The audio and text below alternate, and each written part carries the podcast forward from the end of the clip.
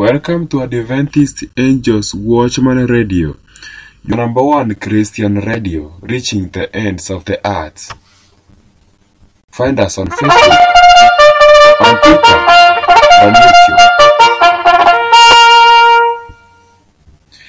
The first coming of Jesus Christ. When the fullness of time was come, God sent forth His Son to redeem them that were under the law, that we might receive the adoption of sons. Galatians chapter 4 verses 5. The Savior's coming was foretold in Eden.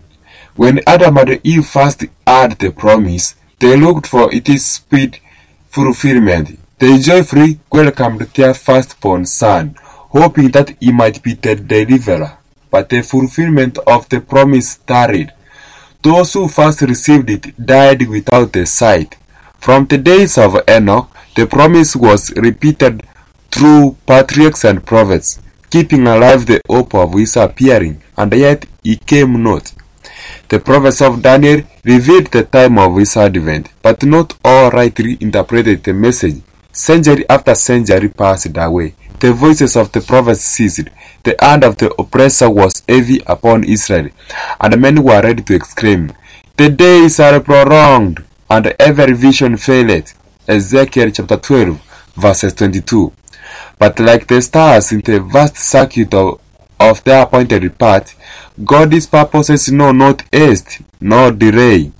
Through the symbols of the great darkness and the smoking furnace, God had revealed to Abraham the bondage of Israel in Egypt, and had declared that the time of their sojourning should be four hundred years. Afterwards, he said, You shall shall they come out with great substance. Genesis chapter 15 verses 14.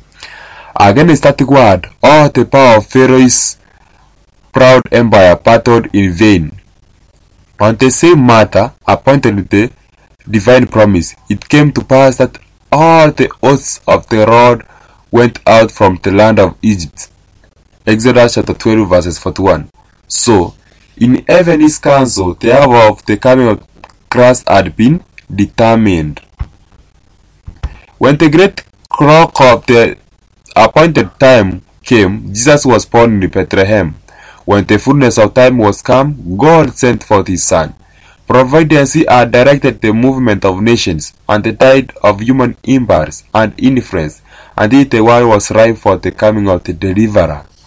Then Jesus came to restore in man the image of his Maker. None but Christ can fashion anew the character that has been ruined by sin. He came to expel the demons that had controlled the will. He came to lift us up from the dust, to reshape the mad character after the pattern of his divine character, and to make it beautiful with his own glory. Thank you for joining us. This is Adventist Angels Watchman Radio. Find us on Facebook, on Twitter, and on YouTube.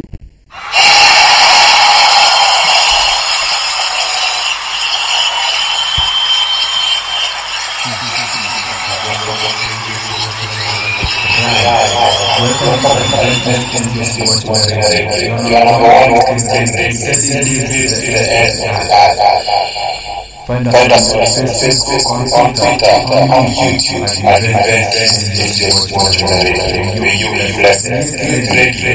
Lord Jesus Christ, come very soon. I pray